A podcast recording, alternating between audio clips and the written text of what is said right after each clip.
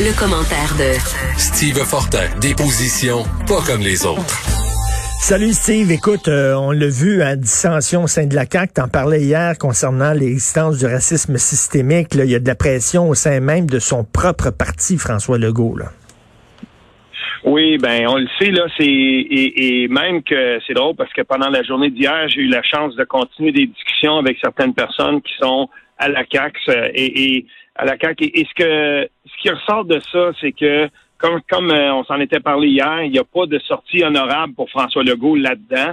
Semblerait-il que c'est très très difficile pour lui de de, de, de faire ce pas-là ou en tout cas d'aller dans cette avenue-là. Et, et, pourtant, euh, je veux dire, tant qu'il ne dira pas le, foutu mot, ben il va continuer à se faire euh, à se faire complètement là. Ben, ça va être des barrages de questions tout le mmh, temps. Mmh, et mmh. il faut bien le dire, là, il y a du monde devant lui, il y a des gens euh, devant lui, dans la sphère médiatique notamment, qui lâcheront pas le morceau. Alors que hier, je ne sais pas si tu as entendu cette, cette entrevue absolument euh, surréaliste de Justin Trudeau avec Maxime Coutier. On peut la réécouter. C'est lui qui fait le, show du matin à la Radio-Canada le matin à Montréal. Écoute, il se moquait littéralement de, de, l'animateur quand il, quand il posait des questions sur octobre 70. Et c'est drôle parce que Justin Trudeau fait preuve du même acharnement à ne pas reconnaître euh, une ben violation des droits individuels et jamais il va se faire questionner comme ça par les journalistes. Et que t'as raison c'est ça, là, ça, à un moment donné, ce deux poids, deux mesures-là, il est un petit peu tannant parce que Justin Trudeau, il s'en tire toujours bien.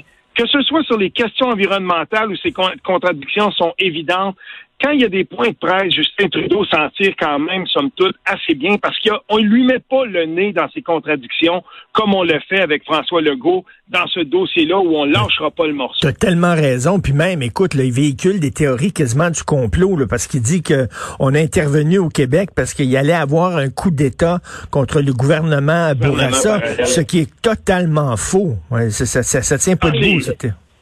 Écoute, puis, quand on entend ça, quand on voit cet acharnement-là, puis en même temps aussi cette petite pointe aussi de d'agacement qu'on sent chez le, premier ministre, qui lui va la traduire ensuite par un ton presque baveux auprès des gens. Euh, auprès de ceux qui, qui, qui osent questionner là-dessus. C'est quasiment comme s'il ose dire aux gens qui lui posent la question, aux journalistes qui lui posent la question, euh, écoutez, là, venez pas m'achaler avec ça, puis euh, c'est tout. lui, il disait au micro de Maxime Coutier, les historiens défendent très bien le, le bilan de mon père, puis écoute, à un moment donné, là, je veux bien qu'on dise oui, mais que fait-on de la famille de, de Richard Cross, James Richard Cross et Pierre Laporte? Je pense qu'on est capable de faire les deux, de dire, savez-vous quoi? Euh, il faut réhabiliter la mémoire à un moment donné de, Pierre Laporte, puis de cesser de faire comme si cet homme-là avait été l'artisan de son propre malheur là-dedans, parce que des fois, c'est comme ça que ça sort, mais c'est pas le cas. Il faut hmm. réhabiliter la mémoire de cet homme-là, peu importe les liens qu'il y avait, dont on, s'est allégué, dont on lui prête là, à cette époque-là, et, en même temps aussi, il faut que le, premier ministre, à un moment donné, du Canada fasse amende honorable lui aussi. Tout François à fait. Legault, dans le cas du, du, racisme systémique, moi, je pense qu'à un moment donné, il va se passer deux choses. Euh, on va cheminer aussi collectivement.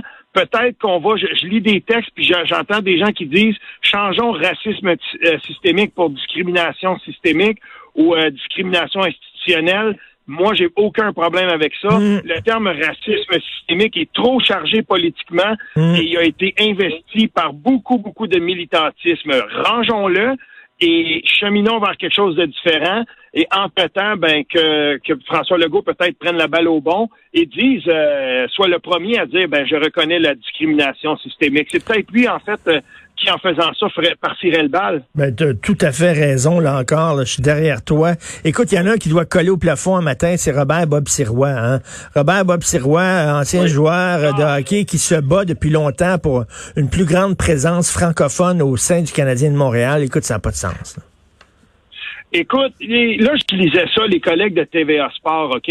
Euh, moi, j'ai beaucoup aimé ce qu'on a produit par rapport au, euh, repêchage. Zéro québécois, ça c'est bon, ok, on est habitué à ça. Sous, euh, sous le, le, Trevor Timmins, c'est le, le, le, chef du repêchage, c'est le grand boss de cette section-là du Canadien de Montréal. Euh, dans les cinq dernières années, un choix de septième ronde, un choix de cinquième ronde. Et puis hier, là, euh, c'était dans le, journaliste Alexandre Pratt de la presse qui, qui tweetait ça. Il disait avec son septième choix, le Canadien de Montréal a préféré le donner littéralement aux Blackhawks de Chicago plutôt que septième choix, là, t'es rendu à la dernière ronde. Hmm. Tu lances des, lignes à l'eau. Il a préféré le donner aux Blackhawks de Chicago qui, eux, sont virés de bord puis ont repêché un Québécois. je veux dire, à un moment donné, ce club-là, il fut un temps quand il était challengé par les Nordiques de Québec. Tout à coup, on s'est rendu compte que c'était important d'avoir des Québécois dans ce club-là. Et rappelons que les coupes de 86 et 94, dans chacun des cas, euh, de 93, il y avait, dans chacun des cas, il y avait plus de 10, Québécois dans cette équipe-là. Puis des joueurs de troisième trio puis de quatrième trio comme Serge Boisvert, ben, on avait, puis ils donnaient de l'énergie, puis ils suaient leur sang à la glace pour gagner la coupe avec les Canadiens ça fait un peu cliché ce que je dis là, mais à un moment donné, là, moi, ça fait longtemps que quand je regarde les, Canadiens de Montréal, j'ai l'impression de regarder les Hurricanes de la Caroline. Mm. c'est pareil. Puis, tu, tu dis, ben, en tout cas, c'est ben, ça. Non, mais c'est au moins s'il gagnait, tu sais, parce qu'il y a des gens qui disent, on s'en fout quelle langue il parle. L'important, c'est qu'il qu score, qu'il compte des buts, mais il, il compte même pas de buts.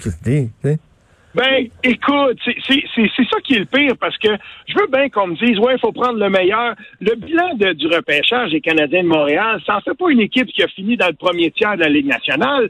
Tu sais, puis pendant ce temps-là, non seulement il continue à être une équipe moyenne, sinon dans le dans le troisième tiers des, des, des, pires équipes de la Ligue nationale. Puis en plus, on développe pas le talent d'ici. Je vais te raconter une histoire, moi à un moment donné, quand Patrick Brisson puis Luc Robitaille étaient encore avec les Kings de Los Angeles, parce que je pense que Pat Brisson, il est plus là, l'agent de joueur, en tout cas, ça, ces gars-là, ils ont joué avec les Olympiques de Hall dans les années 80. J'allais les voir jouer, moi, à Hall. J'aime beaucoup ces deux, ces deux gars-là. À un moment donné, il était avec les Kings, puis euh, c'était en 2017, je crois, 2016-2017. À un moment donné, les Kings, pour un choix là dans les dernières rondes, font venir tout le monde. Ils s'en vont toute la gang au podium parce que dans le monde d'avant, c'était dans un aréna, c'était pacté de monde. Et c'est rare que pour un choix dans ces rondes-là, t'as as beaucoup de monde qui se lève. Sais-tu pourquoi il faisait, Richard? Parce que le club des Kings de Los Angeles, pour la première fois, repêchait un joueur de couleur qui venait de Los Angeles, qui venait de la Californie. Puis quand on fait ça, on crée un sentiment d'appartenance ben dans l'équipe. Et c'est et, les, joueurs, les, les équipes de la, Ligue, de la Ligue nationale qui sont basées aux États-Unis, quand tu es au Minnesota, le de, State of Hockey, comme ils disent, là, ben, quand tu repêches un joueur de ton État, ils sont tellement contents mais nous, on fait pas ça. On n'a pas le droit de faire ça, de, de, de, stimuler un peu de patriotisme, puis de dire, ben, repêchons des Québécois. Bon Dieu, quand on est en sixième, pas en septième ronde, prenons des chances sur eux. Ben, regarde, regarde, Steve, pourquoi on aime les Jeux olympiques? Parce que les Jeux olympiques, c'est le Canada contre la Suède, puis, euh, tu sais, c'est ton pays, puis t'es derrière ton pays, puis un Canadien qui a gagné une médaille d'or, puis, tu sais, il y, a un sentiment d'attachement aux équipes nationales. Oui. Pourquoi on fait pas ça? Euh, moi, je comprends pas. Ils sont, écoute, il faut, je veux absolument ben, te... Oui. Oui, non, vas-y, vas-y, Charles. Je vais absolument te parler parce qu'il faut, il faut parler du PQ. Demain, c'est la dernière journée euh, pour euh, voter pour euh, le chef. Qu'est-ce que tu as pensé de la course? Ben, écoute, faut le dire, là, tous les partis qui ont tenu des courses dans ce monde d'aujourd'hui, celui de la COVID, ou trop trop de choses à mon à mon sens, mais je veux dire, c'est, c'est on n'a pas le choix là, c'est la pandémie, mais tu sais, tout se passe dans le virtuel. C'est pas facile de tenir une course à la chefferie, mais malgré tout, dans les courses qui se sont tenues, je vais quand même le dire, euh, tu sais, on se souvient, Parti conservateur, la fin, le dévoilement, ça a été catastrophique. Euh, je, regarde quand même ce qui s'est passé aussi au Parti libéral, il n'y a pas eu de course, ça a été un couronnement. Le PQ a tenu une course. Il y a eu des débats qui ont été quand même assez suivis par les candidats et il y a eu, euh, il y a eu des échanges d'idées aussi sur les réseaux sociaux. Ça aura permis ça. Euh, donc, euh, tout compte fait, je trouve que le PQ s'en est le mieux sorti pour tenir cette course-là dans le monde d'aujourd'hui. Mmh. Maintenant, il y a une chose, moi, qui m'a titillé, puis je sais que l'équipe de Sylvain Godreau ont fait des pieds et des mains pour minimiser, essayer d'ajouter du contexte. Mais quand Sylvain Godreau a dit, ben moi, c'est pas moi qui gagne, là, euh, tu sais, puis là, quand il, il, il, imputait presque, il était presque prêt à dire, là, moi, je reste pas, là, ou quelque chose comme ça.